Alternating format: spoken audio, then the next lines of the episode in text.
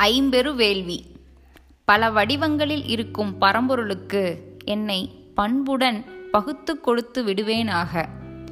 நித்தம் செய்யும் பரம்பொருள் வழிபாடே தேவ ஞ- யக்ஞம். பக்தியுடன் பணுவல் படிப்பது ரிஷி யக்ஞம். பெற்றோருக்கு பணிவிடை செய்வதும் காலஞ்சென்ற முன்னோருக்கு நல்லெண்ணம் செலுத்துவதும் பித் பிதிரி யக்ஞம். மக்களுக்கு தொண்டு புரிவது நர யக்ஞம் மற்ற உயிர்களிடம் பண்பாயிருப்பது பூத யக்ஞம் இவை அனைத்தும் பெருவேள்விகளாம். கவி பகுத்துண்டு பல்லுயிர் ஓம்புதல் நூலோர் தொகுத்தவற்றுள் எல்லாம் தலை. திருக்குறள்.